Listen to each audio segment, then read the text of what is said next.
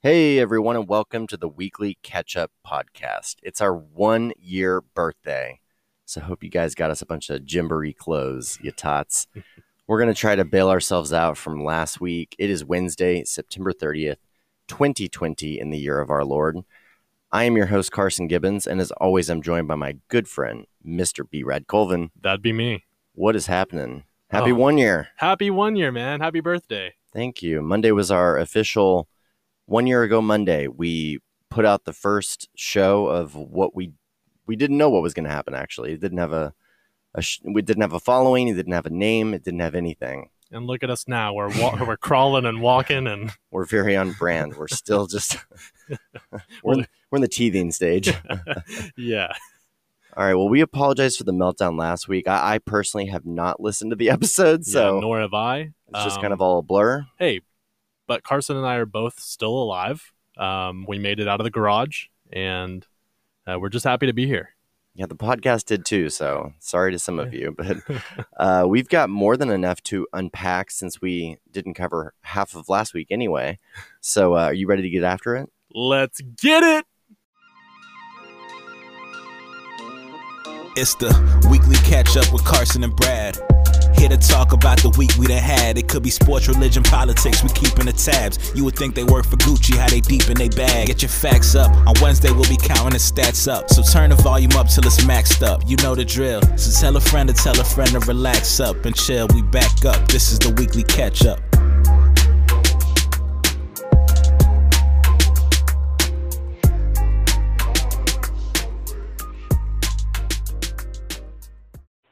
This is your morning fellow podcast pick me up and you know what? Oh man, that sucks. There's no other way to say it. And I wish I could say you were the only one, but you're not.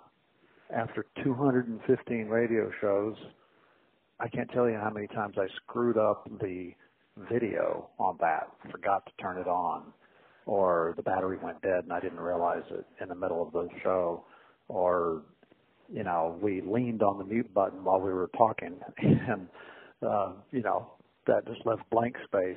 I mean, there's so many things that went wrong in that show, and even now with the Confessions of a Recovering Landlord, Mom and I have recorded an entire show and lost it, and had to start all the way over again. I don't know about you, man. I know I shared that with you last week because that really picked me up a little bit. I was like, I woke up to that voicemail. That was my father, the Honorable Bob Gibbons. Good co-host of uh, Confessions of a Recovering Landlord. He's a big part of the reason why we're here today doing this because he kind of forced my hand by offering me his old show, Next Level Show, back in the day after they'd done. I've talked about it on the show. They did 200 plus episodes and Yep. killed it. But after hearing about the plight from last week, he had just uh, left me that voicemail the next morning, and it was kind of heartwarming. I know I sent it over to you, and Yeah, I mean, it meant a lot to me as well um, to know that we're in good company as far as that goes. And then um, also him still finding some value in some of the things that we had to say, even though we were feeling pretty down and dejected. Um, bro, I feel like our new promotions, like marketing strategy, just needs to be don't listen to the episode, and then Yeah, everybody listens, listens to to the it. episode. yeah, We got more fan feedback on this episode than any other. I'm like, right. we should mess up more. Yeah. well, here we go. Steady messing up. Yeah. Um. Yeah. Shout out to my dad for that. You know, little anecdote. We really appreciate that. That definitely lifted our spirits after. Uh, last week was difficult, man. Yeah. It's been kind of a difficult month, honestly. Um, it, it would appear that way. September is just kind of gone by, and you know, tomorrow's tomorrow when we are in October. But yeah, I, I would agree. This month has been a little heavier uh, than most. It seems like.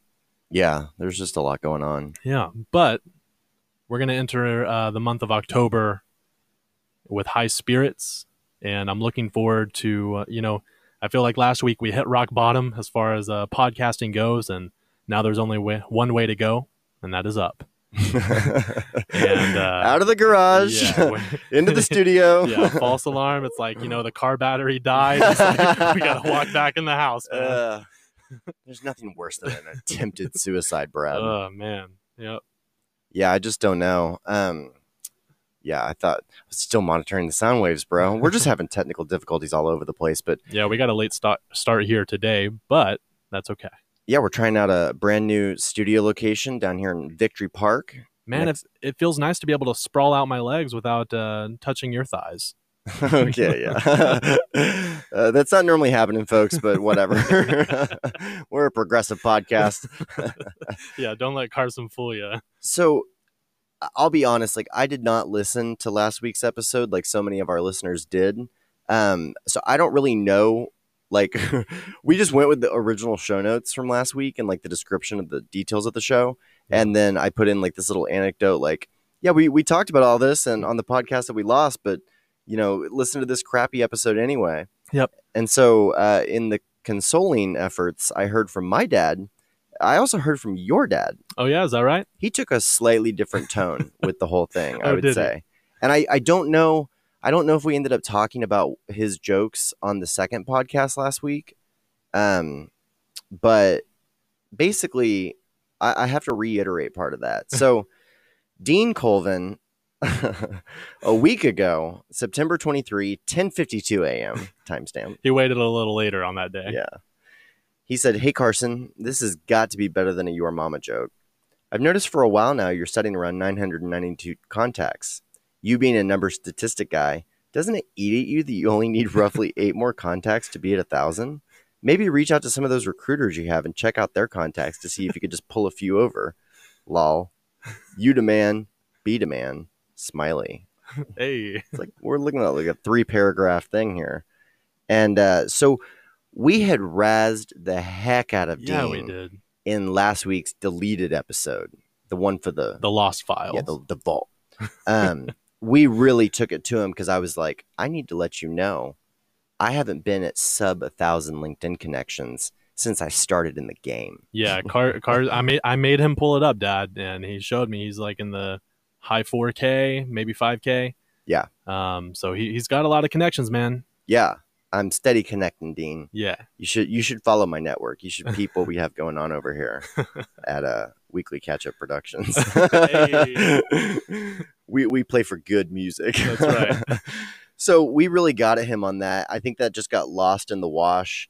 And um, so Thursday, after he listened to the episode, he hit me up, and this is so funny. this is his best work yet. Okay Love he it. goes, dude, hey, I'm so sorry. I brought up those eight contacts that would put you over a thousand contacts. I didn't know that you'd get frazzled in a y'all's podcast. Just teasing with you. I'll stick to the your mama jokes. LOL. And then he actually says words of encouragement, as Andy would say to Barney Fife, or just throwing you a nugget, as Bradley would say. Your second, uh, your second take doing the podcast was great. Glad you're making a recovery appreciate what you guys are doing. You guys crack me up, haha. Oh, and I'll have something for y'all the next podcast. Then he sends me a Barney Fife meme.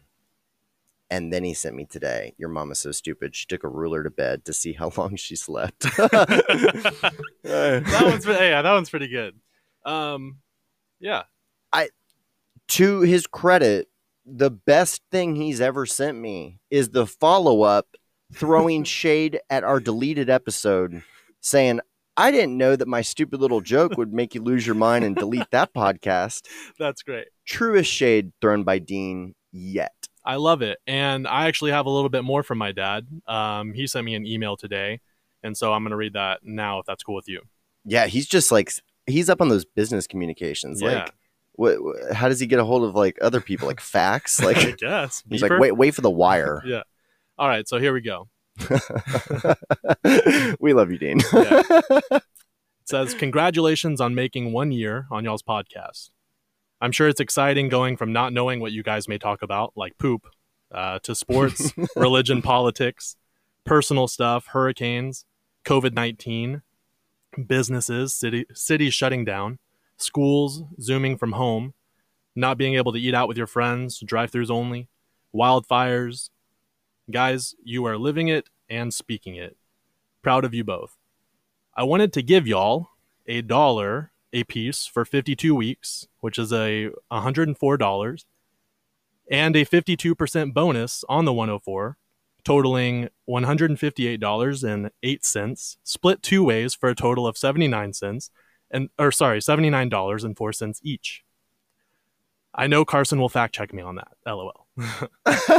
May the bills get crispier and the coins get shinier on your way to financial freedom. Remember, good, better, best. It's always good to find a table to eat at, even better being asked to eat at someone else's table, but the best is when everyone is able to eat at your table. Learn from yesterday and be the leaders of today and make your mark on the future. Be yourself and have lots of fun. You guys hearing hearing me? Pun intended. and again, congrats. And so I have uh, your share oh snap! He's got cash monies. and I have mine here as well.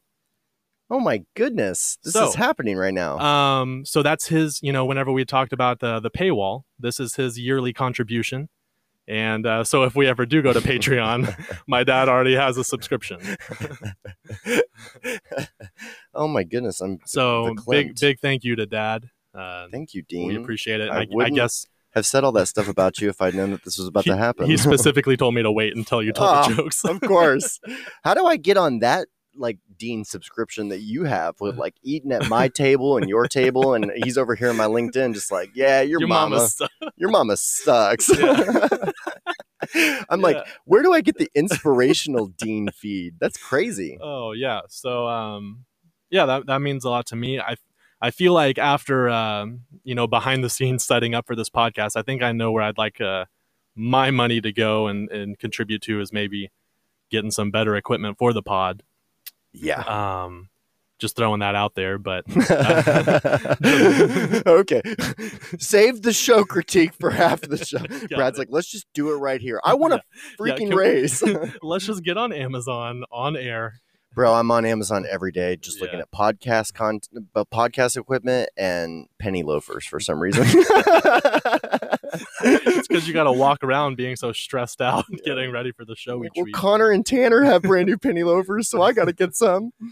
oh man so uh, yeah again dad uh, we appreciate it uh Well, you, yeah, sir. I mean, thanks to my dad for the voicemail. Anytime Yeah. you want to send money, you could do that like Dean too. Uh, I'm playing. yeah I'm But- playing. So that was that was his little deal Wow, that's crazy. Yeah. Okay, I don't even know where to go from there. yeah you know Last week was just a wash because, like, I again, I don't know what made it. We circled back on some topics that we covered in episode call- one. you know i tried here and there yeah, and you weren't feeling it man, I was just in my little pity party. yeah it's okay man it was um I feel like I progressively got loopier on that show. that's okay we don't need to reflect on all of that But dude, 50 episodes.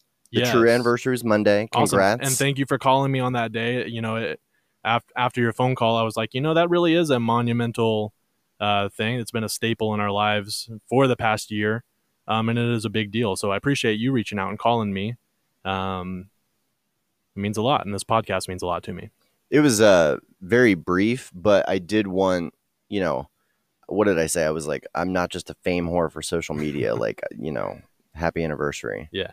Um. So yeah, thanks for taking the call. That was Monday. How was how was the rest of your week been in this wonderful 2020 world? oh man you know after that after that last episode i i um i've just been living the dream well, I'm glad to hear that things Um, turned around. Yeah, no. So on Friday, Courtney and I, uh, after work, uh, went up to Austin and visited my mom and That's right. and Brian, and uh, got to hang out with them. We went to Cheesecake Factory, and then I saw that. um, yeah, it was pretty tasty. And uh, watched the Stars game, and they ended up winning. Uh, no, they might have lost Friday, and I think they won Saturday night. Um, but Saturday we went to Waco and met up with Courtney's parents, and that was actually a really big deal to me. Um, not only that you know my mom's meeting Courtney's parents, but this is the first time I've ever uh, introduced my mom to any significant other's parents, and you know it's because she lives in Austin, a little bit further away. It's a little bit harder to set up, and so I want to make sure that uh, you know it's it's something serious. And obviously, uh, you guys have heard me on several episodes talk about Courtney and how serious that is. So it it uh, man, it just warmed my heart to be able to introduce them and for it to go so well. Uh, we got to hang out over at Chip and uh, Joanna Gaines' uh, restaurant, the Magnolia Table, which was I mean, the wait time was incredulous, man. It was Like two like hours minimum. three, Oh, three hours. Okay. So we actually put our name down. Um, now I will say it's pretty sweet in that you can put your name down. They'll text you, and then on the app you can see where you know how many people are in front of you. So we actually did our shopping beforehand. We thought we were going to get a breakfast and then go shopping, but we ended up getting a, a late lunch and shopping beforehand. Um, but the food was delicious and company was even better, and so uh, that was great. And then Courtney and I went back to Austin to chill with my mom and Brian uh, until Sunday. Uh, watched the Cowboys game. I'm sure we can talk about that here in a bit. Um, We don't have to. okay, cool. Moving on. Um, Not, and not a great week to be a Dallas sports fan. yeah, Actually. yeah. You know, I'm still proud of the Stars though. Like, All right. yeah, I mean, they got to Game Six uh, with their backup goalie. You know, if no, they were the underdogs. Don't forget that we didn't we fire the coach for alcoholism or Oh, yeah, sexual did- did- harassment we like did. earlier this Yeah, season we did, before the uh, split season. We did announce that on here, didn't we? Yeah, I remember Yeah. that. Like that was within the last So, year. A tumultuous uh, season. You know, ended up we they did good for for themselves. You know. I mean, yeah, given the array of other things that were going on. I'm not Yeah. really versed to speak on this honestly, so Yeah, that's all right. Um, my but- boss was pretty bummed. It was Yeah. so funny. He has his like Mercedes um, weekender van, Uh-huh. And he's been using it as, as his daily commuter. And the other day, we were both leaving the parking garage, and he's just rolling out in this huge Mercedes van, and the windows down. He just yells through the parking garage, "Go Stars!" It. it was just very unexpected Yeah. and funny. um, And then they great. lost that night. yeah, yeah. Um, so we get back from Austin, and then on Monday, I went with Gerald and Alec to the watch party again at American Airlines Center. Obviously, wasn't the turnout that we were hoping for, but it was still a great time. Um, overpriced food, hanging out, hanging out with your buddies. Uh, You guys want to go watch bigger TVs over there? I they mean, got cheese cheese nachos. it was a cool atmosphere. I'm not mad at it, but um, yeah, the rest of my week has been pretty decent. Can't complain. Pretty decent. Yeah. All Pretty, right. Pretty decent. So, um, how about you, man? How, how have how have you been since that dark, fateful night? You know, dark fateful nights turn into uh dark fateful weeks and months. Oh, So I've just been in the thick of it. all right. Um I like the air of mystery. I mean, I feel like I handled some of this on the you know, we do a pre-show. This is the stuff that y'all really want. We do an off the record session prior to Yeah. the podcast where it's like what'd she say? Yeah, it's, it's basically where we talk about all of you behind your backs. yeah. We're like, and then Alec did this, and Yeah. like, can you believe that? Can't believe it. And I never can, Alec. Just so you know. Yeah. um, no, it, it's been fine. Um, it's the end of the quarter, so for every sales guy, like, you know, we're in the pod right now. We're doing the show. I got my email cracked up in one corner, and uh, we will put a dramatic end to the episode for a moment if fateful emails come through. But that's every that's every salesperson's end of quarter situation. So Yeah. um, end of quarter, end of fiscal year. So it's a big, fateful night. But uh, I got out to the driving range a couple times this weekend, just really working on that new swing. Okay. Um, watched a little bit of the Cowboys game and the Corrales Punta Cana Resort Championship. Ooh. Don't really need to talk too much about that. It was basically like the third event into the new season for the PGA Tour, sandwiched in between basically majors. So no Yeah. one really cares. Uh, guy won it that has had big ups and downs. Hudson Swafford, shout out to him. Cool stuff. I watched a little bit of the Russian Grand Prix. How was that? It was really interesting. Like, did you catch any of it? Zero. Um, so of course Lewis Hamilton, of course, is on pole Mhm. per the usual. Pretty sure it's like Hamilton, Verstappen, uh, uh, Bottas is uh that the other Mercedes driver. Um, I'm not super well versed in, right. in this world. Anyway, they gave Lewis Hamilton like back to back five second penalties for like some sort of start and stop Mm. on the track in between the pit, maybe and the uh the real track. Like he'd done some sort of illegal maneuver that he was like completely dumbfounded, or at least played that way. Ended up going down to so they tacked on like ten seconds to his uh his pit stop at some point. Okay. And he comes back out in like tenth or eleventh position, quickly overtakes like everybody, hmm ends up on the podium uh in number three Wow. but is just like obviously physically dismayed. Like Yeah. because he would have been first. Well, he looked like he just lost his own podcast or something. like he was like not Yeah. happy. He was not having it at all. Yeah. Um. So that was just the situation. I mean, he only lost ten seconds though. Yeah. we lost two hours. Yeah, but ten seconds in F one. I know. I'm teasing. Anyway. Um. Yeah. So caught that. Um. It was kind of an uneventful weekend. Just chilled out.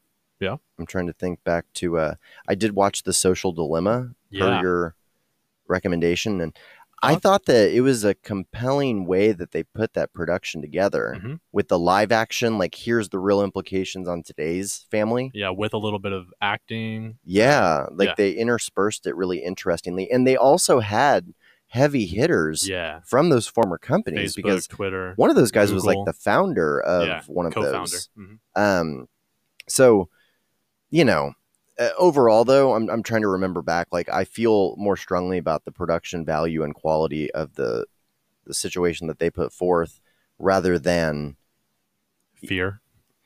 I'm I'm well, I'm fearful about it from other people's perspectives in some ways, but Mhm. for my own, like again, you know, maybe this is stuff we discussed on the deleted episode. Yeah, that's what I'm wondering. Did we even bring up the social dilemma Yeah, 2 episodes ago? We're referencing stuff from the deleted episode. I bet. Got it. Yeah. Okay, so for those that so don't know. The Social Dilemma is a new Netflix uh, documentary that discusses um, a lot of social platforms and the internet and how they track everything that you're doing. Like, let's say you get on Instagram and it actually like has a timer on how long you're on a photo, and then it'll find uh, photo other photos that kind of meet the same. Uh, I don't know content so, and then it, you know, obviously registers your likes and same on Facebook. So let's say, you know, you're liking a lot, a lot of right wing or left wing stuff. It's going to start pumping out uh, more content that matches that rather than trying to um, show you everybody's feed, if that makes sense. So, Bro, like it does make more sense as to why my Instagram Explorer is the way it is. yeah, a lot of chicks, huh? Dude, it's just like babes, Bikinis. and then it's golf, yeah. and then it was babes and golf, and like I was like, I didn't know these girls existed, bro. Like, Yeah. you know, Golf girls. yeah. I mean, hot, hot golf girls. Like Yeah. it's crazy. I'm always telling my golf buddies that are aren't on on Instagram. I'm like, dude, get on Instagram. This is crazy. But I'm like, this isn't healthy. Like I don't. why am I seeing this? But then, have you ever gone back through your like history? No. It's an interesting journey if you go into like your Instagram settings or Can you whatever. see like a pattern?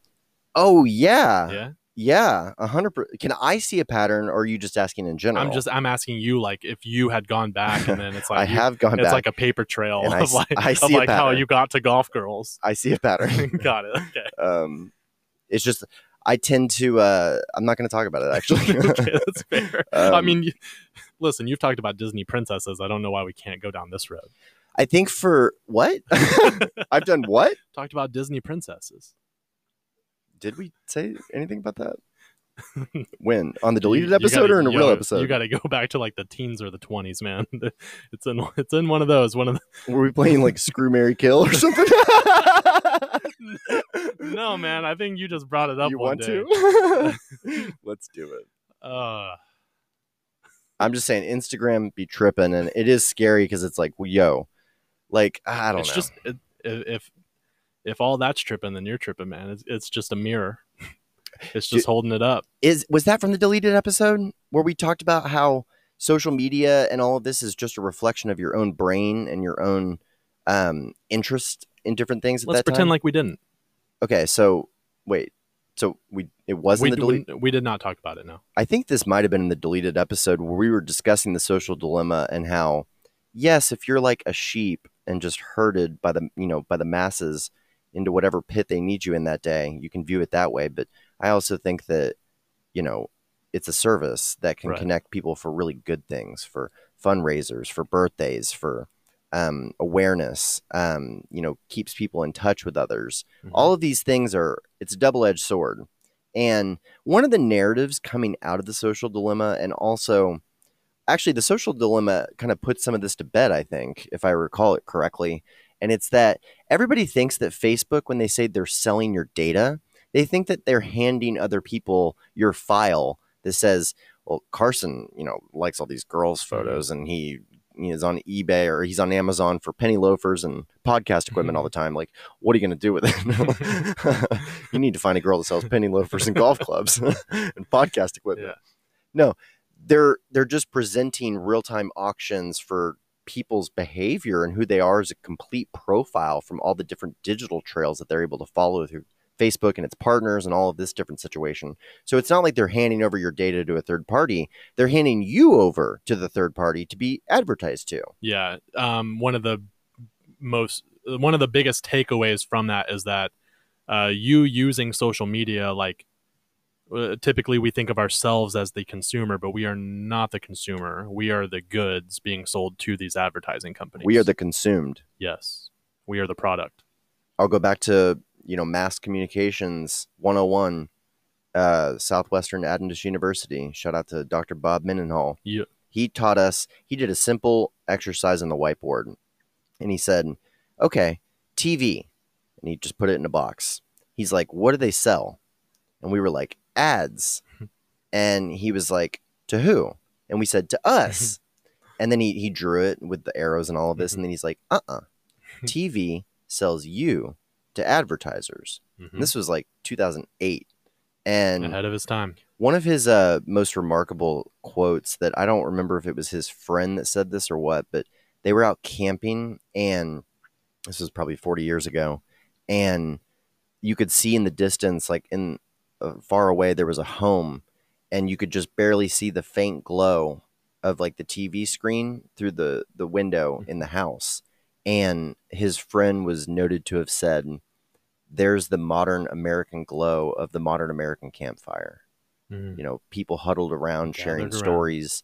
And I, I think it was like Bob's favorite thing. He Yeah. said it in every class. And it kind of stuck with me. And it's funny how just some of the simple things that he was teaching back then, you know, we're seeing in documentaries 12 years later. And it's like, but we knew that. Yeah. But I guess I went to communication school. Right. You know, I don't know things about the human body. I didn't go to, you know, biology school. Yeah. I mean, dumb example. I instantly regret that. I mean, you don't learn much from the golf girls. Just I do. Learn a lot, Brad. uh, four. um, okay. Yeah. So, so, uh, So I social watched that. dilemma. I watched that. Yeah. That was cool. Um, I, I did think it was a li- little too bleak. Like I think I think the world is a little bit more hopeful um, than that documentary suggested. well, when we're talking about the technology and the platforms and all of this as a whole, um, it is Facebook's monetization strategy doesn't necessarily lead to the best democracy and world in certain perspectives. You can make that argument for sure. Yeah. Um, but I think that they're extrapolating it to like the current political climate and what will sell best on a six second reel or, uh, you know, on Vimeo, YouTube, social media, whatever. And I mean, the world is definitely in a strange place at the moment. Sure. ATM. I mean, Really? uh, well, so Breonna Taylor, the cops in Louisville, Kentucky, Yes. what was this, a week or two ago? Yep. They didn't get directly charged No. with her murder. No, he got charged with firing a bullet into a wall.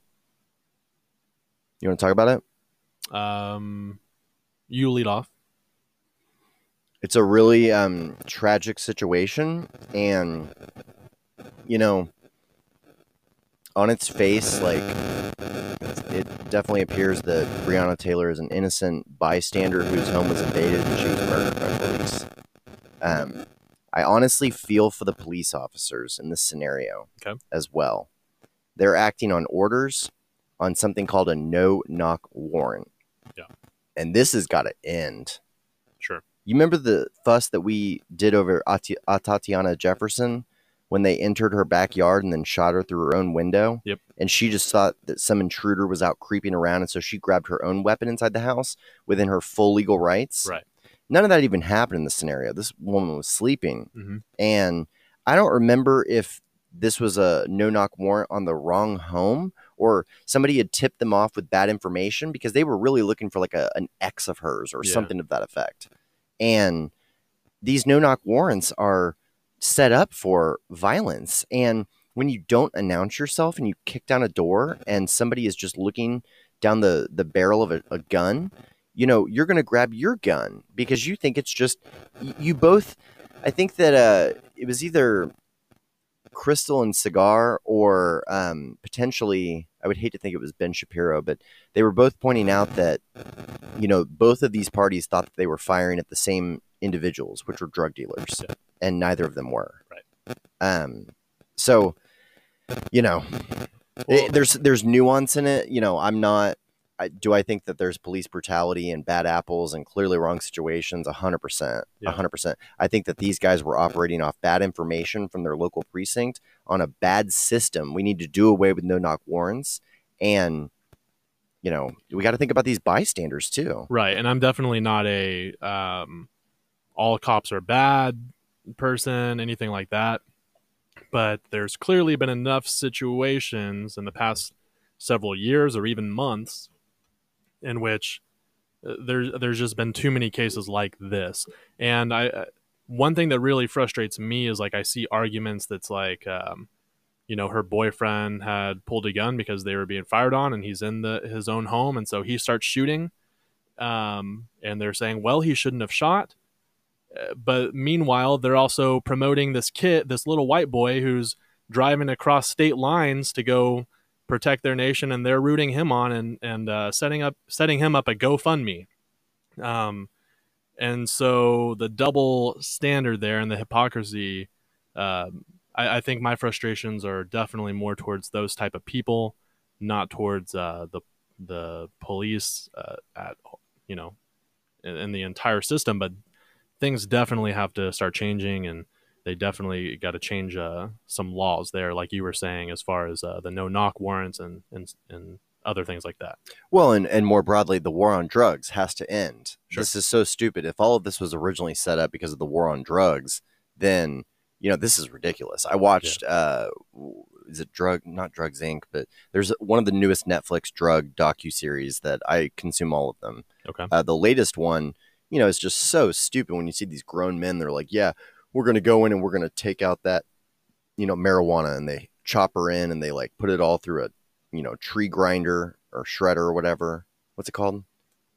um, The tree, um, the thing that you throw the tree in and it like splits it all up. yeah i feel you Man, we we don't have the exact word that's gonna Kill me. not like a grinder like you said I don't think it's a grinder. I think that's an app for individuals to connect with same-sex couples.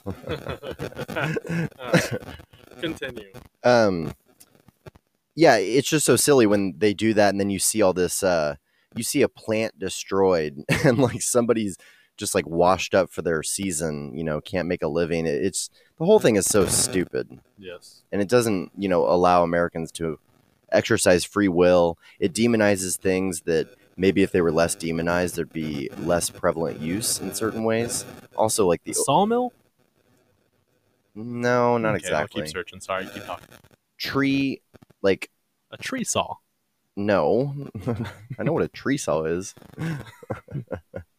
I also know what a seesaw is. uh, just a couple city boys here. Would like to go back to um, just the Breonna Taylor case overall, real quick. Just please don't quote me on this particular episode because I'm scrolling through CNN right now, and there's a a promoted story that says the police officer who fatally shot Breonna Taylor is crowdfunding money to retire. i just had that up that's well. a that's a very terrible article name like that's very cnn it, Yeah. it just objectifies everybody in the situation because this could have been a spotless guy and he's not crowdfunding it could be somebody else crowdfunding on his behalf to help with legal fees and they're putting this title on it. I don't know. Just i don't know enough about it to comment high level. I just know that the war on drugs should end.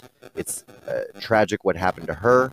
Um, you basically it was one of those collisions in life where if you'd been high overhead uh, aerial view and you see a precinct giving some otherwise innocent officers in this let's say it for this scenario you see them giving the orders to go do a no knock warrant on the wrong apartment with no culprits inside and very innocent people you know a Yeah. foot away Right. you just it it's tragic and so i will say it was uh, his family members that set up the page okay Yeah.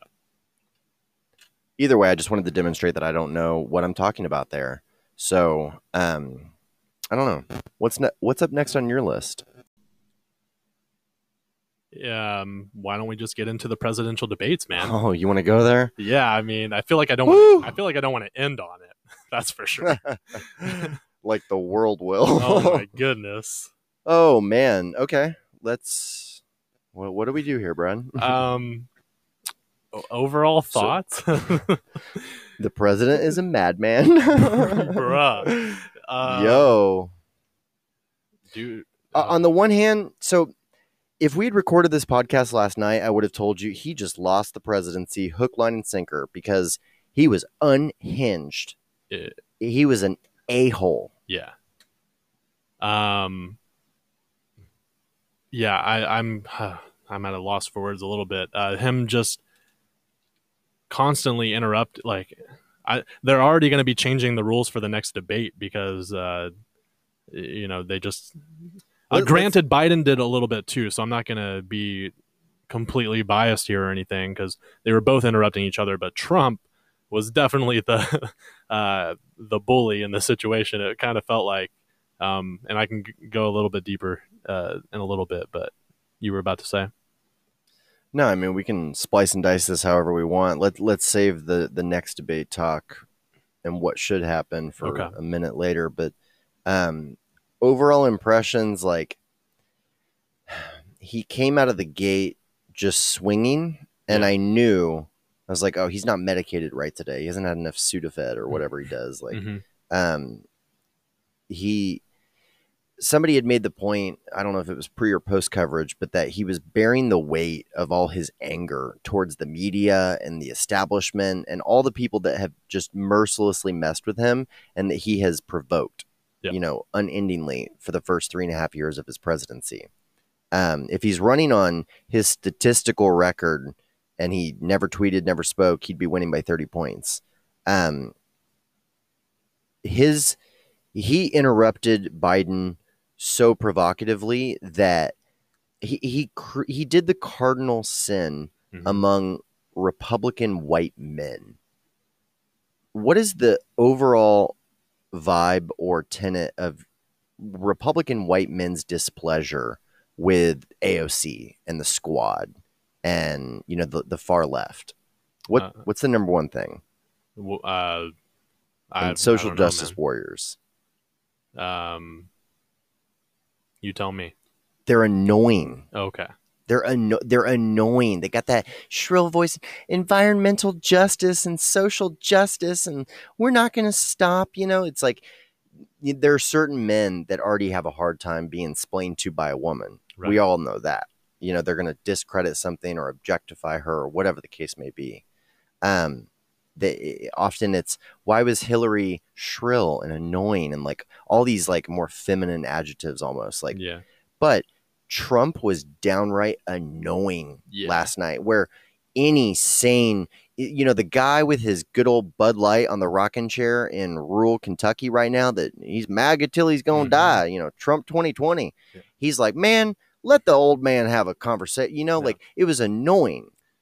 Just shut up, man. It was annoying. And I'm glad When- that Joe Biden- said that Yeah, when he it, it, it's overshadowed and nobody is making as big a deal about this as they should but biden delivered a solid knockout performance he really did. he was dead on Yo, and he's he began addressing you know the camera and the people watching. oh I, I thought that was he never Great. missed a beat dude Yeah.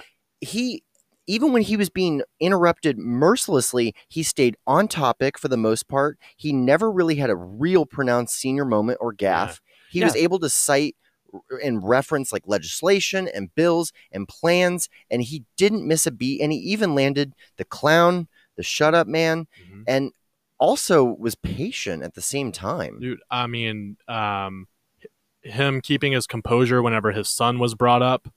oh, Um, which one um, well, man that was that was a low blow extremely low. And w- I'm talking about the one who's still alive, who you know had the drug problems, and you know he was like, you know, my son had a drug issue, and he's good now, and we're really happy for that. And he kept it pushing, which, uh, I mean, you, what else could you do? Like, that, I mean, that's the best way to handle it, in my opinion.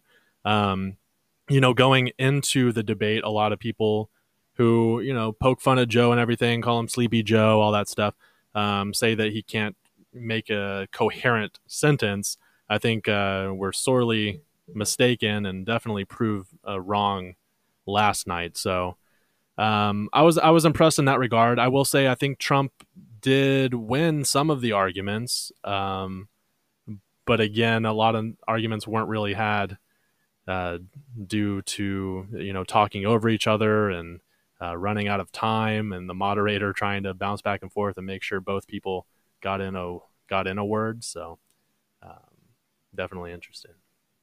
It was a it was a bad look. It was um it was kind of embarrassing. Um it was um man eh, he didn't need to do that and he came across as like I don't know, just I mean, you, you know me and where I stand, and a lot of the stuff that I've kind of talked about on this podcast, especially regarding Trump. And so let's put all of that aside. And what's going to be my number one issue with with him last night?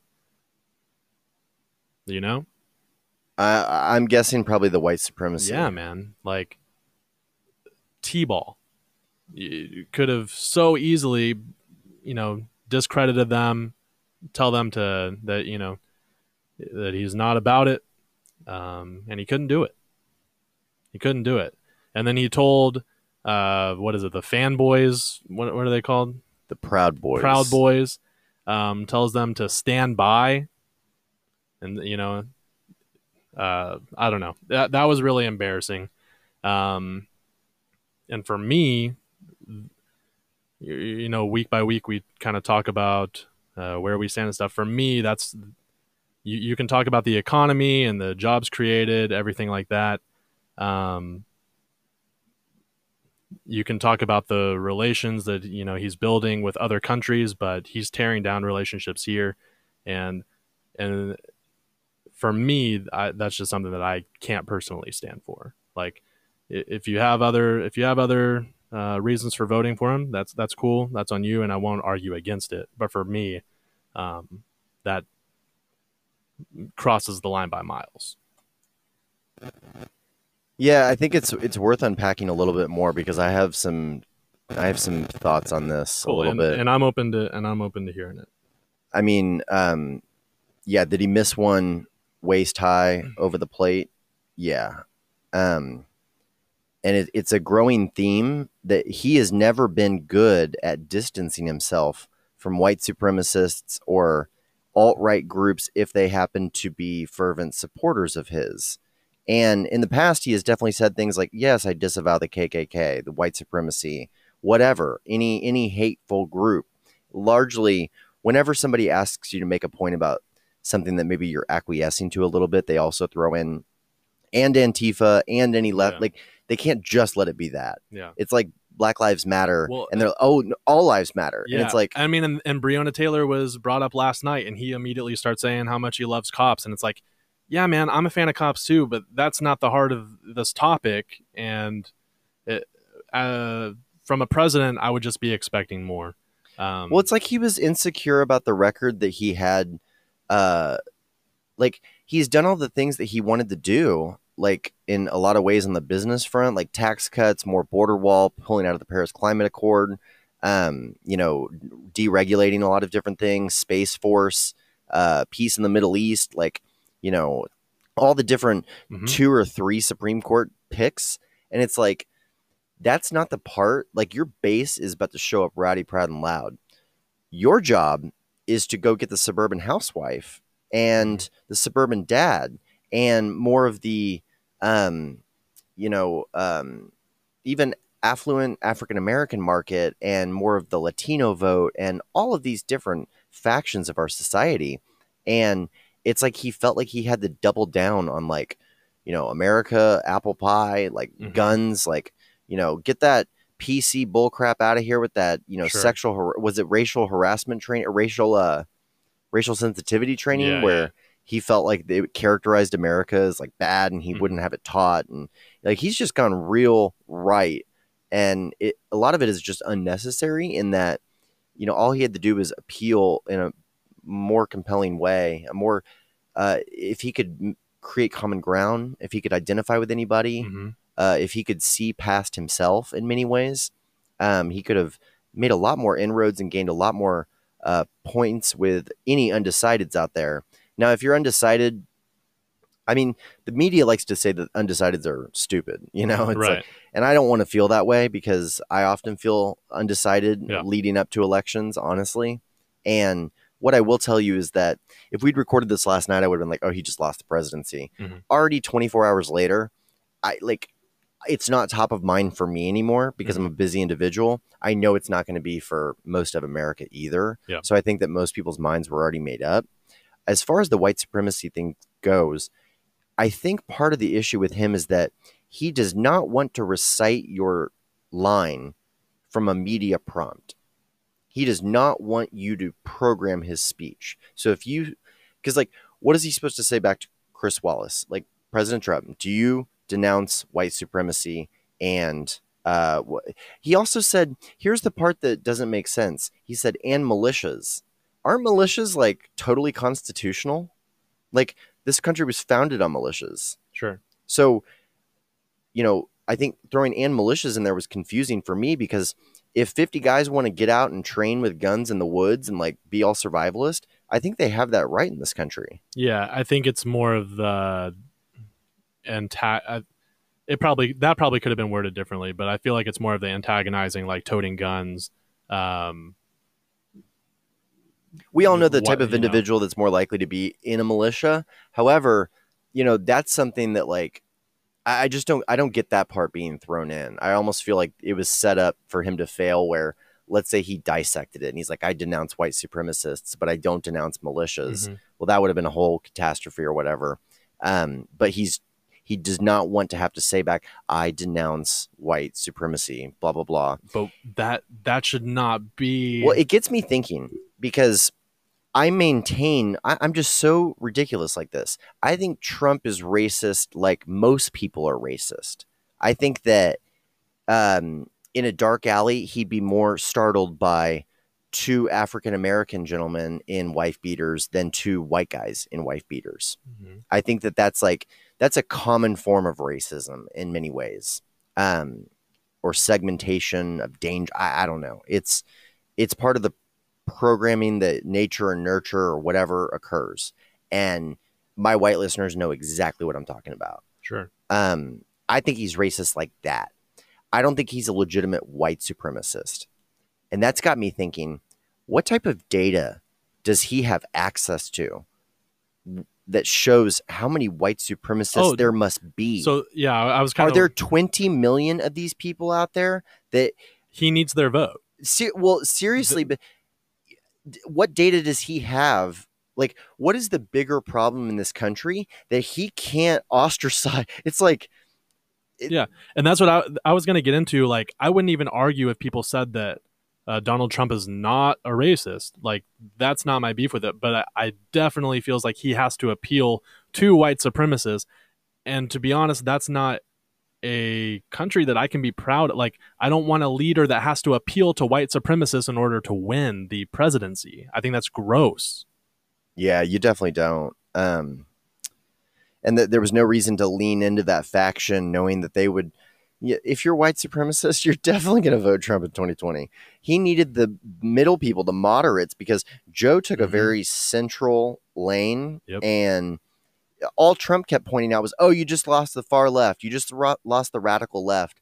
And in some ways, I I see Trump as like this master puppeteer manipulator, where he's already th- he's just thinking about key demographics, clickbait. Like he knows how to play this game. Mhm. And Joe's approach was much more earnest. Well, he even said he's like, you know, Trump wants to talk about my family and his family is like, we should be talking about your family. He's, you know, talking to the camera, the American people, and uh, he, you know, he keeps uh, changing the subject and trying to talk about my family. Uh, he's not even concerned with your questions or wanting to stay on topic or anything like that, which I agreed with. Uh, Yeah. According to you know, debate one, debate two could be different. You know, we still got two more to go. It's evident that he's still just so butthurt that the media is not singing his praises given what he feels is a legendary set of accomplishments. And guys, this is not me being partisan or endorsing Trump when I say this, but he's amassed some serious stats. Yeah. Like while we've been griping and moaning, he's putting up real numbers. He's going to have almost three, that 300 judges piece to conservatives and people that want to shape the future of this country. That is the number one key Yeah. because the Senate and Congress, all the people that we send to Washington, they don't do their jobs hmm but they come back to their constituencies and they say, "Look, I voted for the judge that you would have had me vote for." And then they kick everything to the judges. And that's why all these pivotal decisions that could have been handled by new legislation with 2020 lens, you know, it always is kicked to the Supreme Court. Yeah. It's always kicked to these appellate courts and district circuit courts and blah blah blah. So the fact that like he actually brought this up in the the debate last night with Biden, which I thought was interesting, saying you and Obama left 128 openings on the judge panels. Like, why would you ever do that? Like, I'm here to maximize the effect, and so he sees all of these open task like holes that he can plug, so to speak, and he's not going to leave. Like he he was talking about threading the needle either before the election or even after the election, before he's out of office, to get his justice confirmed through the Senate. Yeah. So he sees this as a totally numerical, statistical game. And I'm sure from that perspective, he's dumbfounded. He's like, you know, he thought that he could probably just get away with like the merit of the legislation or acts that he passed Mhm. and that his bedside manner had nothing to do with it. And I would argue that the American president is all bedside manner. You know, Yeah. that's if you're casting your vote for Joe Biden, you're casting your vote for bedside manner Sure, I would agree with that. Not as much although some of the points that he made around the ACA seem very valid especially Um, with if covid is a pre-existing condition i feel like everybody has a different vibe on healthcare in certain ways Yeah. And uh, how did you feel about his his stance? Did he give a pretty good stance on healthcare? It, it seemed it seemed like he didn't. to be honest like he's shown so much he shines so much because he didn't mess up and Yeah. because every every connection that he made i was like that's it joe Mhm. way to go, Joe. And I also felt, I honestly felt for him. Like, I felt like uh, this has been an, an American statesman for so long, and he has had such a rough go of it with family.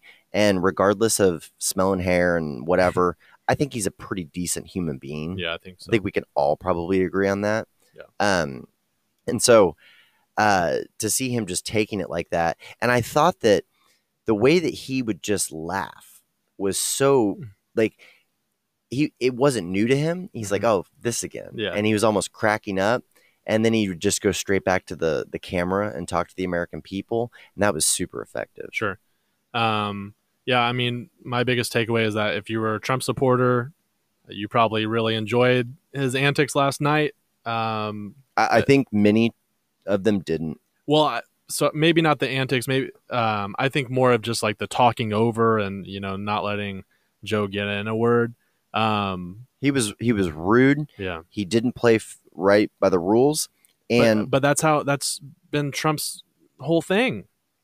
That No, there there was he was able to come to the Republican uh, debates, which were stacked with so many people, and he had that um, he had that big dude energy, as they say, that BDE, Yeah. and uh, he was able to kind of like be more. sec- He hadn't been hit by the media so hard. He was still a novelty, Mhm. and I feel like maybe he had more walking around street cred, and he did more counter punching. And in this scenario, he was just punching and punching and punching, and it felt inappropriate and just wrong. And Mhm.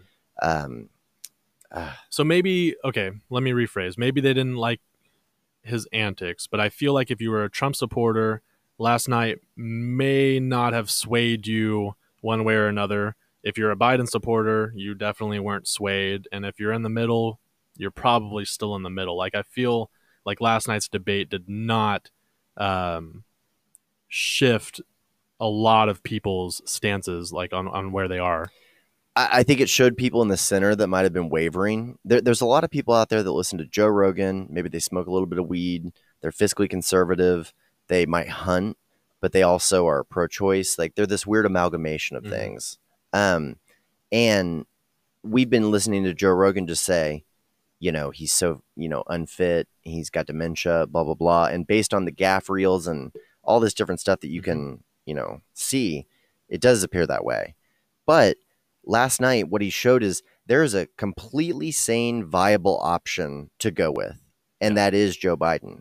Like, it was not a decrepit old man up there. No. He was pumped full of Sudafed, Al 5, Adderall, He was good to go. creatine. He was good to go. And I was proud of him. I was glad to see that because I didn't I honestly didn't even want to see the the opposite in many ways. Like I thought that Trump was going to come out, lampoon him, and you know, one of the strategies that I heard that Trump should have done is allow Biden to talk himself into one of those senior moments. You would think Give it a moment. you would think so, And that he didn't. right? He interrupted him so much that you know, eh, Biden could never back himself into a uh, rhetorical uh, corner But- verbally. I, I personally feel like Trump's ego is too big to not uh, interject and cut in whenever somebody's disproving or discrediting um, everything that he's said. Like, I don't think he has the willpower in him to shut up. Yeah. They completely glossed over. Let, let me circle back to the white supremacy thing real Sure. quick. I feel like there's probably some undone, some some loose ends there that I I need to tie up. It was dumb of him. Um, I see a pattern with him not. He'll never take the all in pledge Mhm. or ostrac like he'll never wedge himself into a definitive decision. Like Yeah. when they said, "Will you commit to not running third party if you're not the Republican nominee in the Republican convention and all that?" He was the only person that did not raise his hand Yeah. Out of 17 people or 21 people or whatever. So he does not like to put himself into a um, uh, over a line in the sand that can't be crossed, Mhm. and it's pretty obvious that he's not willing to ostracize supporters regardless of their ideology in many ways. Yeah. Um, So, in the same conversation where he did not denounce white supremacy, he also said um, that extremist violence is not a right wing issue. Um, it's it's a right wing issue. yeah, It's also a left wing issue. sure, Uh, and I I would agree with that. I but It's again, any- I feel like that's easily like you you can easily say that yes, there is violence there, but then you can also look at these peaceful protests turned into rioting, and there's rioting on that. Like Well, in Portland, it's like a hundred nights straight when peaceful protests turn into riots, and it's Yeah. like, come on. Um, Biden gained a lot of points by saying, "I believe in law and order. I Mhm. support police. There are bad apples. Yeah. We should prosecute them." and, we he even should- talked about uh, de- like looking into defunding them but still like supporting it like basically just changing the system setup not completely getting rid of police like people are fearful of um, but just changing the system and making it uh, fit 2020 better and you know trying to get all these police brutality bru- police brutality wow police brutalities under control Yeah. Um, the other thing, going back to Trump's white supremacy thing, he did mockingly almost whenever they were asking for this, you know, resolute statement, which he's made in the past. You know, this is, I, I don't, this is hard because it's like, we don't make you recite core tenets. You know, we don't, you don't have to show up to the debate and say, I am a man. I am an American man. You know, like, Yeah. you don't have to reiterate core tenets unless I guess they've been problem areas for you, and they have been for him. He did not reiterate their statement as desired, and then he mockingly kind of said, "Proud Boys, stand by or stand back and stand by." Yeah. And it was obvious to me that he did not know when he started that sentence how he was going to finish that sentence, and how it ended. It was like, well, whoa, because my biggest takeaway uh, there's something much larger to me that plays off of this, but the white supremacy thing was not the biggest deal to me. okay Um, not Uh, that I'm deprioritizing that, but in terms of physical safety and bloodshed in the street, the scariest thing to me was him saying, Trump supporters, stake out your local polling location Yeah. and make sure that you know who's voting. right That is horrifying, especially on the heels of Proud Boys Stand By or whenever Yeah. that happened. Well, and I, I also just want to throw in, as far as the Proud Boys go, there was a celebration all over social media from the Proud Boys uh, groups online, like celebrating Trump saying or Trump not being able to denounce white supremacy. So that's also an issue. Maybe that you can even say that wasn't his intention, but that goes back to me talking about Trump's words inciting violence and racism and all this. Like maybe he doesn't mean that, but that doesn't mean there's not an effect happening uh, from his words. Anyway, back to you, back to the voting booths. We should do more research on the Proud Boys too, because I feel like they started more innocently than they are portrayed or They did. It, it was uh, it was like a satire group at first, but then Yeah. it turned into something bigger. Well, it was it was founded by the Vice co-founder Gavin McInnes, who's Yeah. been on Rogan multiple times, and I don't think he's invited back now. I think he's been banned from multiple platforms. Mm. But um, yeah, uh, do some more research on them. They were Sure. started as something else, and then Yeah. it got out of hand and out of the co-founder's hand, uh, Gavin McInnes's hands. However, you know, approach Gavin McInnes with caution because I think that he has some other incendiary items and Mhm. is probably just too over the top to begin with. I don't know enough about his ideology to comment one way or the other, but um, Yeah, and well, the only thing that I want to say, like, if you are somebody who might be a fan of the Proud Boys or anything like that, and if you, if you know who they are, but you disagree with Black Lives Matter and that movement, I feel like there might be some hypocrisy there, just because you know you can look at both groups and maybe their beginning intentions, and then you can look at how. Um, it's progressed and, and brought out like a lot of radical people, both left and right wingers. Um, I just think that's also something worth looking into. But I'm I'll I'll definitely do some more research on the Proud Boys, and uh, can come back next week and we can talk a little bit more about that. but directly instructing uh, followers to stake out polling locations leads to intimidation tactics. Um, I don't like it. I picture, I picture some of the hillbilly faction of the support group, Mhm. which, you know, the support group goes from Main Street to Wall Street. Yeah. I'll tell you that right now. It's there's refined people that vote for Trump in secret, um, but the hillbilly faction I do get concerned that the one Hispanic gentleman in town or the one African American gentleman in town or you know, you don't look like you're from around here. Mhm. If that kind of thing ever happens in November, that's just not that's that should not be happening. Correct. And, like the fact that we're even saying this is ridiculous. Yep. And that's where I stand. So really bad night for Trump in many ways. Um, I think he'll retain the base. I think that he lost some independence. Um, and I think that more than anything, his being such an over the top a hole coupled with Biden's just utter competence in the debate, Mhm. just he, he stood toe to toe. He'd even asked for breaks at the half hour every half hour, and Yeah. Trump had denied it. And they said that they're going to go on to the next two debates. Yep. However, I am all for kill switch on these mics. Yes. Um, okay, so I have a quote from the Commission on Presidential Debates. Um, it's an independent, nonpartisan group that has uh, sponsored the debate since 1988. Um, and so they sent out a response this morning saying that they are considering changes to the format before the next matchup.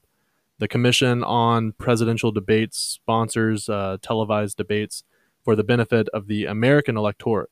Uh, last night's debate made clear that additional structure should be added to the format of the remaining debates to ensure a more orderly discussion of the issues. The CPD will be carefully considering the changes that it will adopt and will announce those measures shortly. The Commission is grateful to Chris Wallace for the professionalism and skill he brought to last night's debate and intends to ensure that additional tools to maintain order are in place for the remaining debates. I feel bad that he took such such flack. Like Chris Wallace, Yeah, I he's one of the good guys. I saw a post that said he got treated like a substitute teacher. yeah, yeah. yeah. Um, I, I definitely felt for him as well. And uh, Trump's comment, like, well, I guess I'm debating you then. It's like, your two minutes are up, man. like, I don't know. It, yeah. It wasn't wholly Trump. I, I think there was definitely some squabbling. I think Joe just came out um, better in the arguments. I would agree. You'd have to agree. Yeah. I think Trump still could win. Um, I think that I've been pretty forceful in my prediction up until this point that he would, and uh, I think that there's a pretty distinct path for for Biden to take the presidency Mhm. um, at this time. I think it's. I mean, he's seven points up in in most of the polls, and a lot of the. I know that polls aren't everything. There's a margin of error. Yeah, got- However, when you compare like the same polls at this time with uh, uh, Hillary versus Trump, uh, Bush versus or whoever McCain Romney versus Obama, Yeah. McCain versus Obama, like he's points and points better at this juncture than they were. Yeah. Um, and then I guess the final thing that I want to bring up about Trump, which I think if you have any information on it, you could shed some light uh, and a new perspective on it. But uh, Trump's taxes or his tax return, do you have any thoughts on that? Because I'm not super well versed in it, and I'm sure a lot of people could come up with reasons why. Um, if those statements are true about him only paying uh, $750 and then um, you know his reasoning being that he lost more money uh, out of the 10 out of the 15 years and that's why he didn't pay anything um, i didn't know if you had anything to shed on that Yeah, for sure. And this is something that I would refer you to um, again, Krystal and Saagar um, on Rising the Hill. Just YouTube it. Um, they speak on this in length, and they both acknowledge, which I will acknowledge too. It's on its face disgusting. mm-hmm. Um, however, you know, he paid a lot of money in state income tax Mhm. and in sales tax. I, I know this is going to sound silly, but the eight and a quarter percent that you spend on gum or chocolate milk or whatever we're running around buying, Mhm. you know, he's buying jets and stuff. So it's Right. like you can rack up a bill. So his total, you know, tax footprint is more than you and I contributed to the pot, Sure. even without paying federal income tax.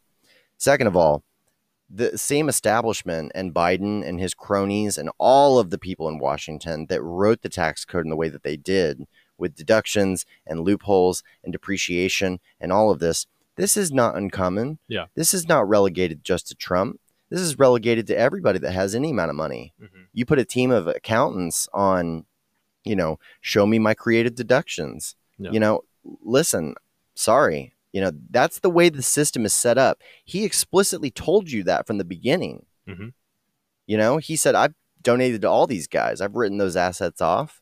I mean, his charities seem to be largely a fraud, and it's all a shell game. It's a way to move money around. You Yeah. know, he gifts Jared and Ivanka money, and he can write that off, and it just goes tax free to them. Yeah. there's a lot of ways to creatively do this. Um, so he's taking advantage of a system that pretty much every single person in his class is taking advantage of. And I think that being in real estate in the way that he is, um, he can shelter or disguise money in a more, you know, surreptitious way than the Mhm. next guy in some ways. Yeah. and i guess for for me like i i agree with all of that and like finding the loopholes who's not going to want to find loopholes where you don't have to pay a lot of money um i i guess my issue lies with the fact that you know we're we're we're telling a lot of people that are jobless to go out and get jobs and you know so they work minimum wage and they don't have the resources to be able to do this shell game and save all this money and so it's you know classic rich get richer poor get poorer um Well, but Brad, like, let's talk about that. Like, if you're just sitting at home and it's like, oh, I should get a job. Like, well, what kind of job can I get? A minimum wage job? Like, who are you? Yeah. Are you afflicted? Like, what's going on? Are you in college? Are you in high school? Are you just a full grown man with two and a half dependents? Like, Mhm. who are we talking about here? Uh, there any- are paths to better jobs than minimum wage. So like casting this spell that like the whole country is just these minimum wage, you know, serfs is not the case. Yeah, but I feel like the fact that we have to, we have a system where we're setting up these loopholes to begin with.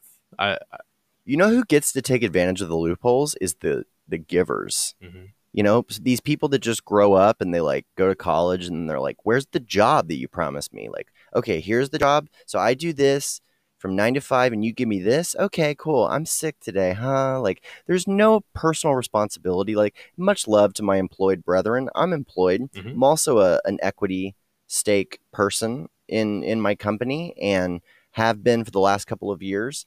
And it, it's one of those things where if if you never paid a dollar in federal income tax, but you created 300 full time jobs and 300 people as primary breadwinners were able to take full time living salary home and support two and three dependents and put them through high school and college and put them on a firm path, that person's footprint on the world and where the world is going is ginormous and it's so much bigger. The the vehicle that you built to afford other people the level of saying, So I just come in every day and you guarantee me this money. Like I don't have to think about the market changing. Mhm. I don't have to think about, you know, are we going to have money for payroll if we have a bad month next month? Like none of that is my responsibility. Like you've just already set up the apparatus for me to swing on the monkey bars and I didn't have to build any of it myself. Mhm. No concrete was laid by me. I'm just checking in people at the hotel that he leveraged his name, fortune, track record, connections on. Like, you see where I'm going with this? Sure. So I think that it's, I think it's totally, um, I, I think it's fine given the, I just think scenario. there. I think there are hardworking people who aren't even making like, who are making more than minimum wage, but they're still having to pay a lot of taxes and like, because of their salary, it is making a bigger difference in their lives. Like, n- not people that are just fishing for money and just like hoping to, you know, sit on their couch and get a paycheck. I, I, I just feel like uh, the system is a little broken in that. Um, A 100%. you know what I mean? A hundred percent. And- and System so is broken. that- it's been broken. Right, and so that's the only point that I'm trying to make. I, I'm I'm not trying to say you know people shouldn't be going out or or that it's not that it's impossible to get to a higher standard and get a paycheck where you can be doing the same things that a lot of these uh, big wigs are doing. Um, I, the only point I'm trying to make is that it's kind of messed up to begin with, is I guess. On its face, it appears that way. A hundred percent. You know, but what about all the assets under management that he leverages to make payroll on this loan for all these full-time employees that are sending kids to college like that point remains i think he's not a great example in that he inherited a good chunk of money Mhm. to get his start and he inherited somewhat of a legacy and a rolodex which you know the parents do that i got my Yeah. first job out of school because of my dad Mhm. i'm poster penny loafer white kid i'm sorry that's my journey Sure. and I've since bridged off from that and tried to do it my own way and made my own mistakes and but I don't want to live in a country where I don't think that one day maybe maybe just maybe I could get filthy rich and the rich keep on getting richer, you know? and, and I wholeheartedly agree with that. I just like whenever you talk about, uh, you know, a lot of the people who are, doing the loopholes and everything are also givers. Like, I don't know if good deeds necessarily uh, should allow you to blur the lines as far as the law goes, though. I'm just saying like the person that paid, you know, $8,000 in federal income taxes last year and they're pissed off at Trump, it's like yeah, but how many people did he pay all year so that they could pay taxes? But that has nothing to do with the person that paid eight thousand dollars. Like that person is still screwed. that person needs to make a change in their life if they feel so strongly about it. I'm saying that by there's certain advantages when you create, when you equip others with the tools out of the box needed to make a living. Okay. Um, making a living, this is we've never been at this point, you know. Always before you had to ride your horse faster or dodge a, you know, arrow faster Mhm. or whatever. It was dog eat dog world, warring crusades, the fit, you know, kill the less fit, you know, it was raping and pillaging. Sure. So now we have this amazing wuss society where it's like, if I go to school, I'll get a job and I'll draw pretty pictures and they're going to pay me. I love that we live in that country. Mhm. You get to do that. You, you get to contribute just like the rest of these people. When Trump pays $30 million in state income tax and then avoids the federal bill due to, you know, loopholes, deductions, depreciation, whatever, and you're mad about it, it's like, well, he still paid more. And he also built a company where he's got 300 of you.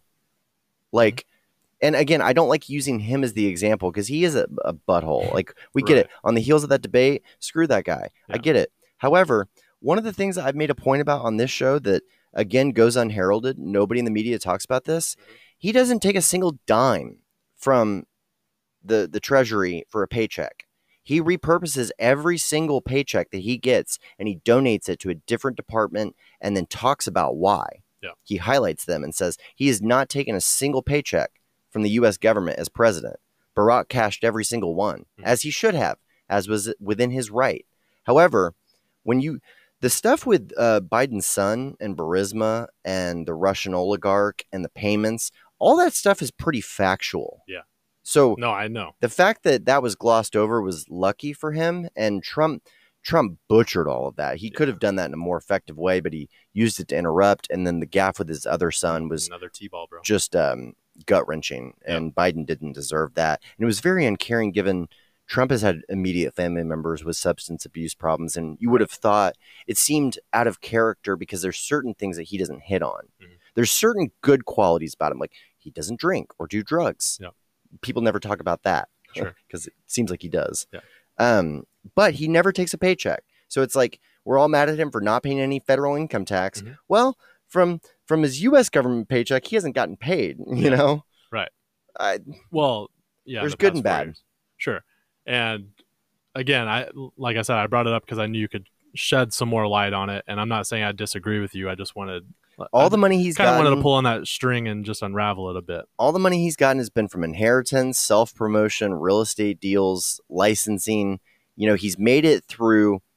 You know, Trump University aside, all of this stuff, he's made it through legitimate market, you know, product and market things. Mhm. It's concerning when you look at some of the Democrat establishment and you see like, oh, so Joe Biden's been on the federal teat for 47 years Right. and somehow his net worth is now this amount. Now, how did that happen? Mhm. He didn't create anything made out of rubber. He the only intellectual property that he profited off of is likely book deals and different things like that. But how did this happen? Yeah. you know, so it's all it's all bloody. It's all messy. Right. There was And I another hate that. there was another point I was going to make about that, and I can't remember. Oh. Krystal and Saagar definitely watch them on this. Mhm. Um, yeah. Okay. Shoot. No, and I, I appreciate you sharing all that. State income tax, federal income tax. He's not the monster that. Oh. Donating. The other thing, the other thing that's hilarious is that, you know, the New York Times appreciate what they're doing, but they also have some of the biggest SJWs in the world over there, just going nuts all the time, and they need to chill out. That poor, in some ways, poor Trump because he was so mad about the impeachment. He even brought it up last night. He's like, this Mhm. fake impeachment. Like when they said, "Why should you be president?" He's like, "Look at what I've done, despite having to field." You know, bullets from every single side, up and down, sideways, from Yeah. everybody. Imagine doing all of that and still producing this record. Um, he was. I just lost it again. you were saying poor Trump. Um, you fell for. Oh, so the whole Russia hoax, impeachment, all of that. Yeah. You know, it was always the New York Times and, and the left saying once we get his tax returns, we'll find the smoking gun and we'll find out how much in, you know, how much uh, ties and entanglements he has with um, Jada Pinkett Smith and Russia and all of that uh, entanglements. I Um, like it. so in the New York Times expose where they expose however they got these tax documents through whatever nefarious means, they also noted that all of their allegations from the impeachment and the Russia hoax, they they did it with like a one sentence call out where it was like all of that is basically unfounded and Mhm. these tax documents show that none of that was happening or could have happened. And it just it just backs up my original point. He's 420 million dollars in debt. He does have valuable assets. He's just a big mouth goofball Yeah. with That, yeah, it's enough almost walking around money to turn your almost head. it's almost worse than if he had been doing all that because are you kidding me it's still inspirational af i don't want to live in a country where a con man can't go all the way to the top like what a true american story this dude no no no I'm not rolling with Li- that. listen to me. He is exact. We all thought, oh, he's he's too smart. He's connected with Russia. He's got this mastermind stuff. What did I always say? He's not smart enough to play that game. He didn't have enough time to play that game. And what what came out with these tax returns? That the New York Times and everybody else tried to smear him. That it was kicked off by the Obama, you know, administration in many ways, and Mhm. some of the fake dossier stuff and the unmasking and the vendetta that they had against this incoming administration that was kicked off. All of this stuff was unsubstantiated. You know, they had that Russian plant that went in the Trump Tower. Nothing ended up occurring, but it was like, you know, something that they try to make a big deal out of. Yeah. And once the proof comes out, and you know, the proof in the pudding, and they get the tax returns, and then they don't even do a retraction or anything. It's just like a one sentence call out, like, yeah, we were wrong about all that. Nothing to see here, actually. Okay, yeah. I it's just a normal loudmouth billionaire that's leveraged with a bunch of debt. Um, you know, he's not the biggest billionaire in the world, but he is a billionaire. He's got money, you know. So even if he's 420 million in debt, don't get it twisted. He, you know, he's still crapping on a golden toilet tonight. Sure. I I'm- agree. I'm saying that there was this isn't he is not a part of a criminal mastermind network. He doesn't have all of these connections. He's literally a good old boy from the Big Apple with a big mouth and outdated perspective that sticks to the true tenets of like free market capitalism and some of the winning things that will maybe get him reelected. And like when he speaks he tr- that's truly him. He's not i feel like we have this Oh, manchurian candidate s- syndrome with him where you know it, it's worse than what it looks. And often it's like no he's just mouthing off. And he says the wrong thing. He's uncouth. He's an a-hole. And it just it is what it is. Yeah. I don't know i, know that what i'm saying probably sounds terrible or controversial No, or I'm- contrarian I'm sure a lot of people agree with you. I'm just saying that to see the first person with no political experience just, you know, mouth their way to the top, it, it shows me I'm not mad at that person. I'm cracked up Right. for them exposing what a BS game we're playing with ourselves here. Right. And so again, like that's not inspirational to me. That's disheartening to me. Anybody that charges ahead and peels back the veil a little bit and sh- further shows us that the thin veil that you know guards society from devolving into Mhm. just brute force animals you know i don't know i mean he's a terrible man and he's an inspirational man at the same time Yeah. I hear you. i mean in some ways th- this is such a terrible analogy but in some ways he is the verbal um david goggins in terms of like not giving up like if you keep spouting a message and the message could be wrong i'm not Mhm. vouching for all aspects of the message but man th- this just goes back to uh it's like the people that say like oh well i shouldn't even go here never mind Go there. Mm-mm. no No? no we've just evolved into a society where if somebody said oh hitler was smart they'd be crucified He but do you, smart. but do you think Hitler was dumb? No. do you think he could do all the crazy like how do you get a frog to boil itself? You progressively boil it. You don't throw him into boiling water, he's going to jump out. Hitler and even Trump in certain ways. I'm not meaning to liken them, but anybody that can bring somebody from a certain viewpoint gradually over to this new norm or this Mhm. new uh, threshold or you know ground level. Um it, it's not for complete you know dumminess. Yeah. that's a, i'm just saying recognize your foe. It's the same reason why i recognize aoc on the other side. Annoying as i may find her i think she's an effective freaking person. Yeah. And I and she's a good promoter. She knows social. She knows how to get airwaves. She's got like 30 million followers yeah. three years out of the gate She's trending on Twitter for wearing uh Timberlands. Timberlands. i thought that was Boots. kamala Oh, was it? kamala was the one that was wearing Oh, timberlands Okay, well, and people there had an uproar about that i don't know why I don't know either. Anyway, um, yeah, I guess I guess my point, is like, Trump wa- is smart in how he kind of barrels through and and does all that and doesn't give a crap, and uh, yeah, I I totally agree that If- that that It- shows that anybody can do it. I agree. if you were reading a, a book in a vacuum about an underdog hero that you know if, if it was written from their perspective and you were in their mind if you were in their consciousness and seeing out of their two eyeballs and you see this adversity and you're like i'm going to stick to my message i believe in this and you're faced with foes on left right up and down blah blah blah you know you you create a hero in that scenario where again, if you read Trump's story of going from where he started to the presidency at the age that he did, and after all the different things that he's tried, because on the one hand, it's like, oh, he stiffed all these contractors and he has all these failed businesses and all these different things. I could write you a story about a dreaming young man that graduated top of his class at Wharton Mhm. and took a loan from his father and made the big move from, you know, uh, Brooklyn to or Queens to Manhattan and Mhm. did what his father always wanted to do.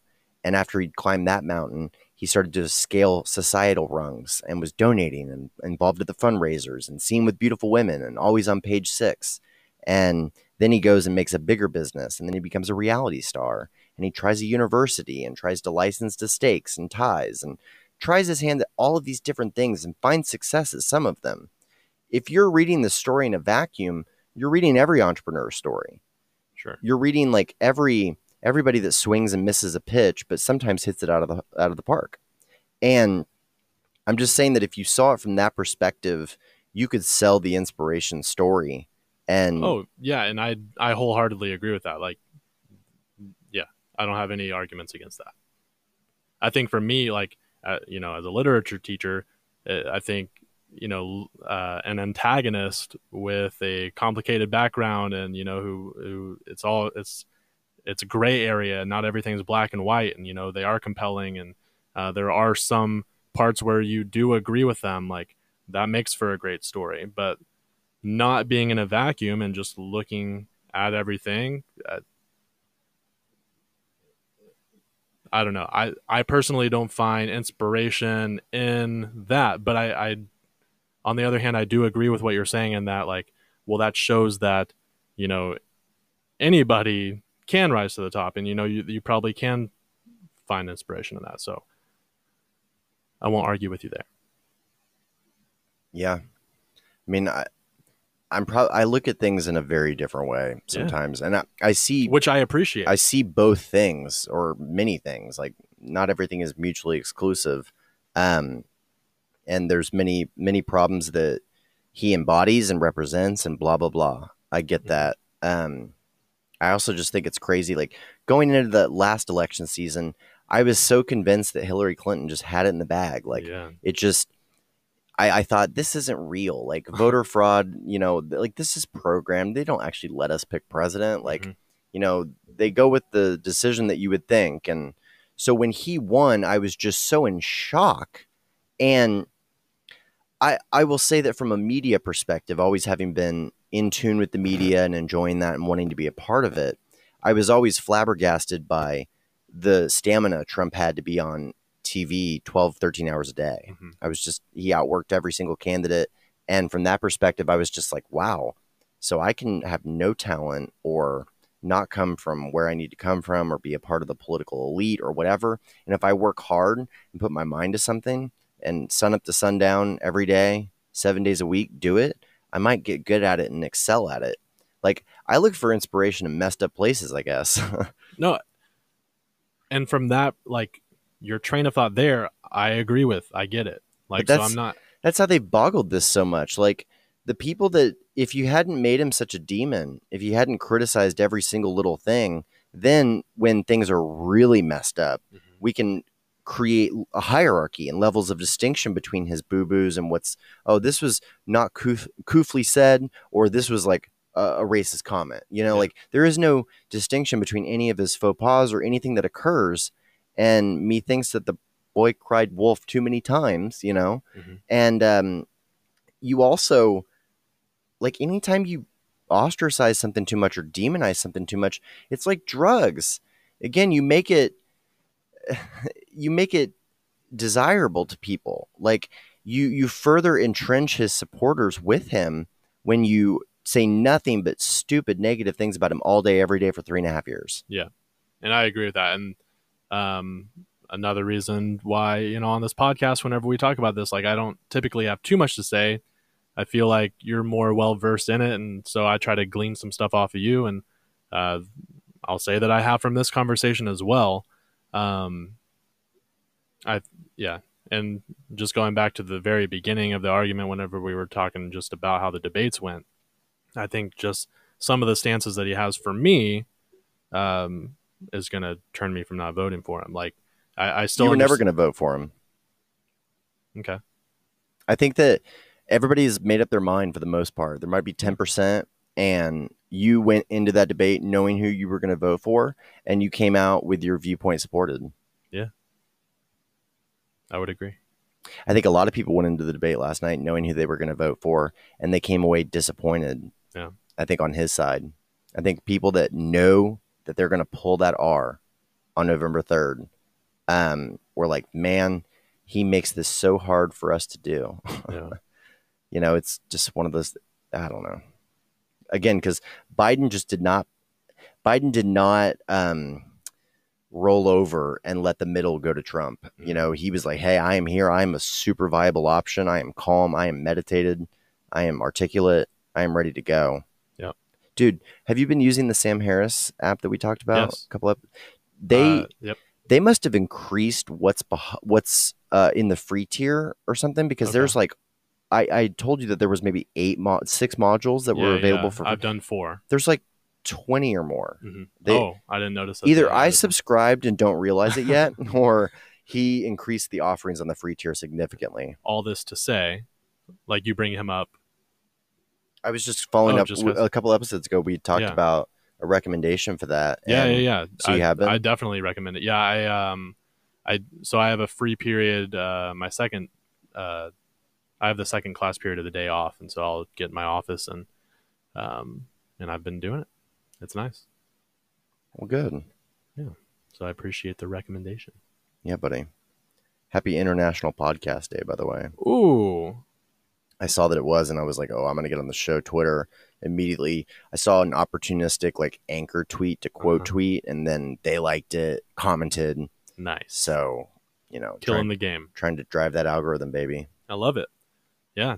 Um, we're getting paid, baby. Yeah, Daddy Dean is. Where are you gonna spend your seventy nine dollars, bro? Amazon, bro. We're getting some better, getting some better stuff. Yeah, we'll we'll talk about that. um, well, I don't know how you want to treat the rest of this. I think we should get out of here in the next fifteen. Sure. But um, Uh, and I, I just want to say, you know, coming out of that, like, I appreciate you discussing with me. Like, I know we may not stand, in, you know, in agreement on a lot of those things, but I do take what you have to say, and I do take that to heart. Um, I know we say like I went into that debate already knowing who I'm going to vote for and everything.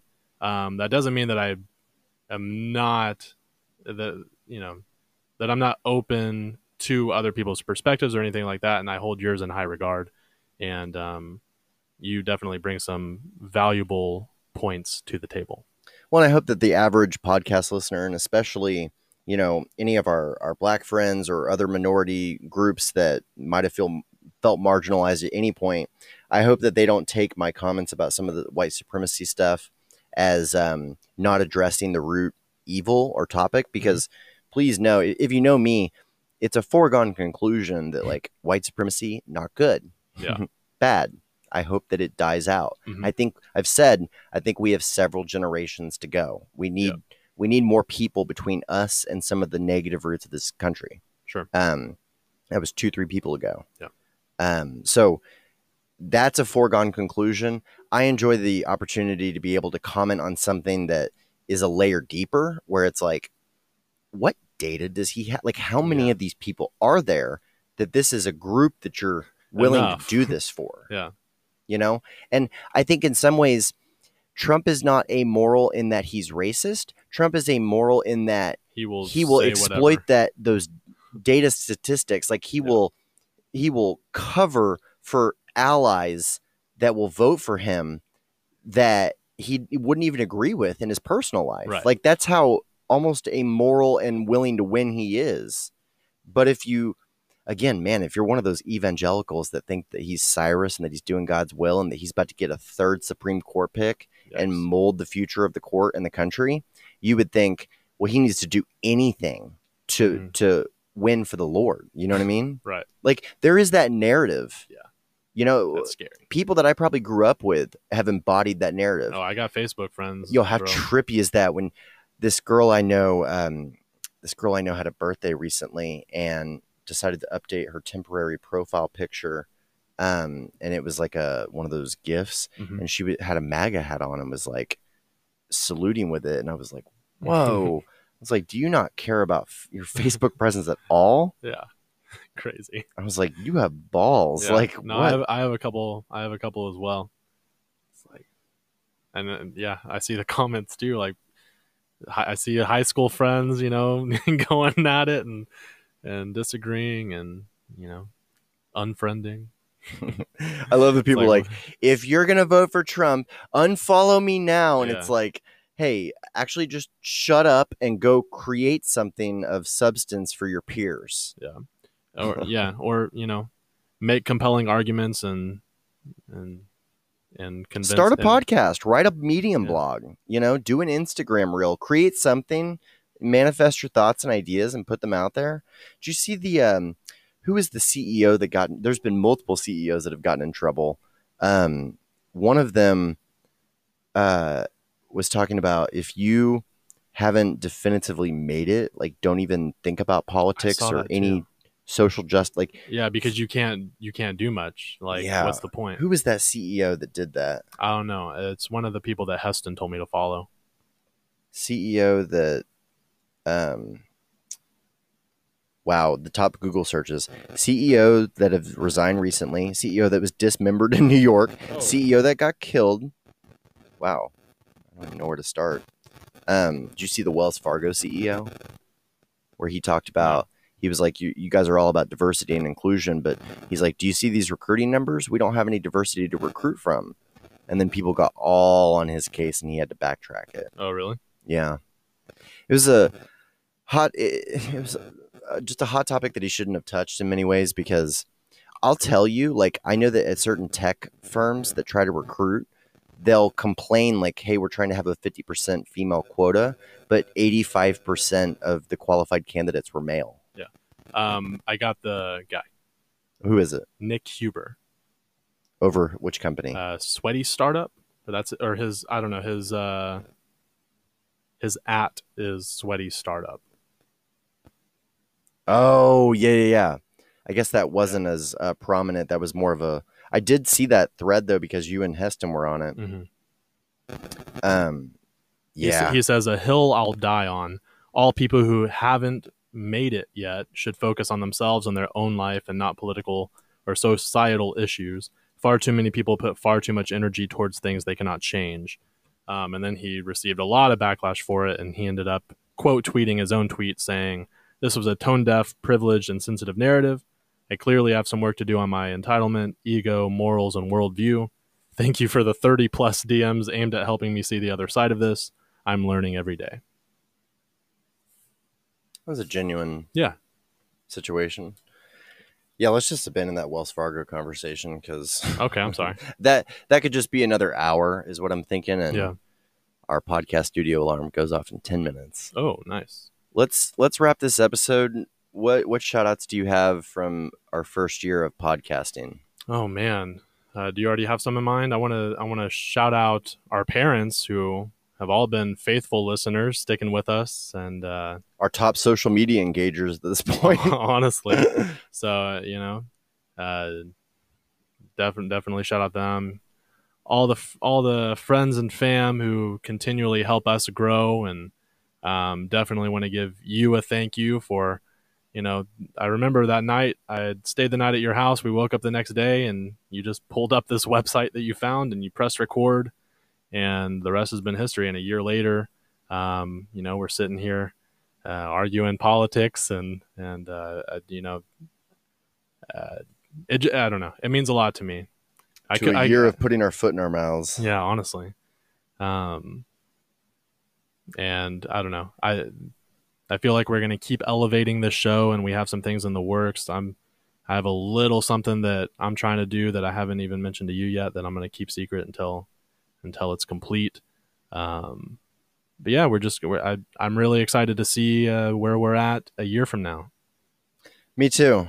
And I just want to shout out all the tots. Thanks for um, not getting offended and just keep coming back every Yeah. week and kind of keeping this narrative with us and checking in on us after we deleted our episode last week. And we even gained listeners that came in off that show as their first show. hmm Um, I yeah, I've got shout outs to Pastor Nicole and my old friend Peyton Campus. She's a first time listener and she's just been devouring us. And she's like, Oh, I didn't know other millennials were like, you know, so in tune with stuff. She's like, uh, it, My Facebook feed is just crazy. Mhm. Yeah. I was like, Ours is too. I love it. Um, I love all the inside jokes that have you know come from this, and um, I don't know, like there. This podcast brings a lot of value to me, not just us in here talking, but the after effects of you know gain, you know hearing from other people and what they thought of it, and um, I don't know, man, it means a lot. Becoming a little community, guys. Yeah, we should get T-shirts. Yeah. Sw- swag merch. Yeah. That's on the way. Uh-huh. Uh-huh. Pretty soon, get your leopard print weekly catch up podcast thongs. Yeah. get some assless chaps. We got banana hammocks for the boys. oh, We're like, man. meet us in the closet. Get some, get some bikinis? Me on the left, you on the right. oh man we were on the beach in uh, south carolina recently and my dad was like hey, somebody's wearing trump flip-flops. They're making imprints. And i was like what? And he, he shows me and it there's like a, a footprint in the sand footprints in the sand Oh. with trump. That's And- crazy. then he's like oh wait. And uh, uh, about a footstep away was F. Oh. it was F, F Trump. Trump. One on either foot, and he was like, "Oh, that makes sense." Got it. So That's, that's crazy. the moral of the week. Uh, Yeah. Shout out to the tots and Trump is a bad man. no, to our parents, to our friends, um, thanks for everybody that submitted over Yeah. the first year, and uh, mainly shout out to you, dude. Happy anniversary! Thanks for doing this. I appreciate you, and um, we will catch everybody up next week. Bye bye. Later.